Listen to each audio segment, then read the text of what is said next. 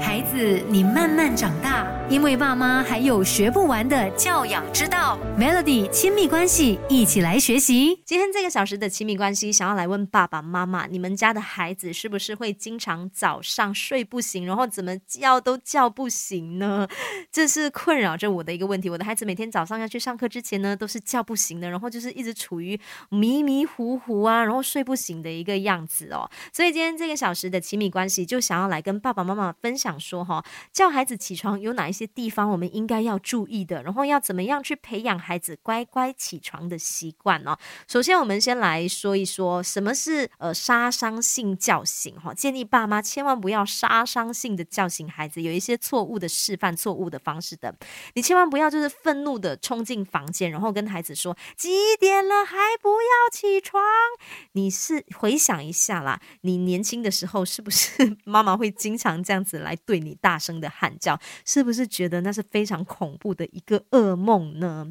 其实我们这样做呢，很容易把孩子的这个睡眠安全感给夺走，加上这个噪音的惊醒哦，真的是会摧毁孩子美好的早晨的。所以千万不要这样做。再来也不要就是一把的拉开孩子的被子哦，因为这个温度的变化呢，其实是突然去袭击了孩子的这个神经系统哦。这样子做呢，绝对。不是一个好的叫孩子起床的方式。然后有一些妈妈可能就是会非常呃唠叨啦，然后一直反复不断的叫唤哦。其实，在睡梦中的孩子呢，他第一次接收到呃你叫他起床的这个信号的时候，可能他看起来还是就是迷迷糊糊，还是睡着的那个样子。不过他的脑部已经开始切换了，所以你不需要一直反复的叫孩子，你慢慢长大，因为爸妈还有学不完的教养之道。Melody 亲密关系，一起来学。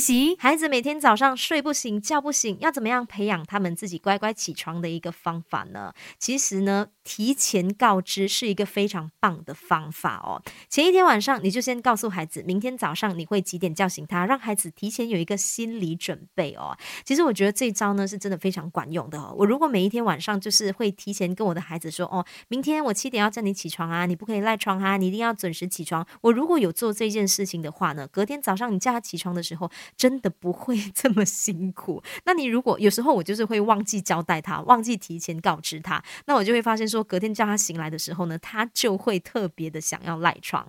再来，你也可以用光线来叫醒孩子。其实人类从古代开始啊，就是被光线叫醒的。光线呢，会呃唤醒我们的这个视觉系统，然后潜意识的叫醒我们的脑部，启动我们的四肢，这是最自然的一种醒来的方式，安全又有效，完全不需要你费力。再来，你也可以用音乐来叫醒孩子，可能可以选一些比较舒缓的乐曲啊，然后把音量调的小一点点，通过这个听觉系统传达给孩子的脑部，让他醒来。孩子，你慢慢长大，因为爸妈还有学不完的教养之道。Melody 亲密关系，一起来学习。建议爸爸妈妈，你可以亲肤来叫醒小朋友，你可以轻轻的抚摸小朋友的手啊，然后到他的脸颊。那当小朋友就是开始身体慢慢的这个。蠕动的时候，慢慢睁开眼的时候，你可以微笑的告诉他该起床喽。再来，你也可以征求孩子的意见，就是你看到小朋友眼睛张开的时候呢，你可以问他：诶，你现在想不想要起床啊？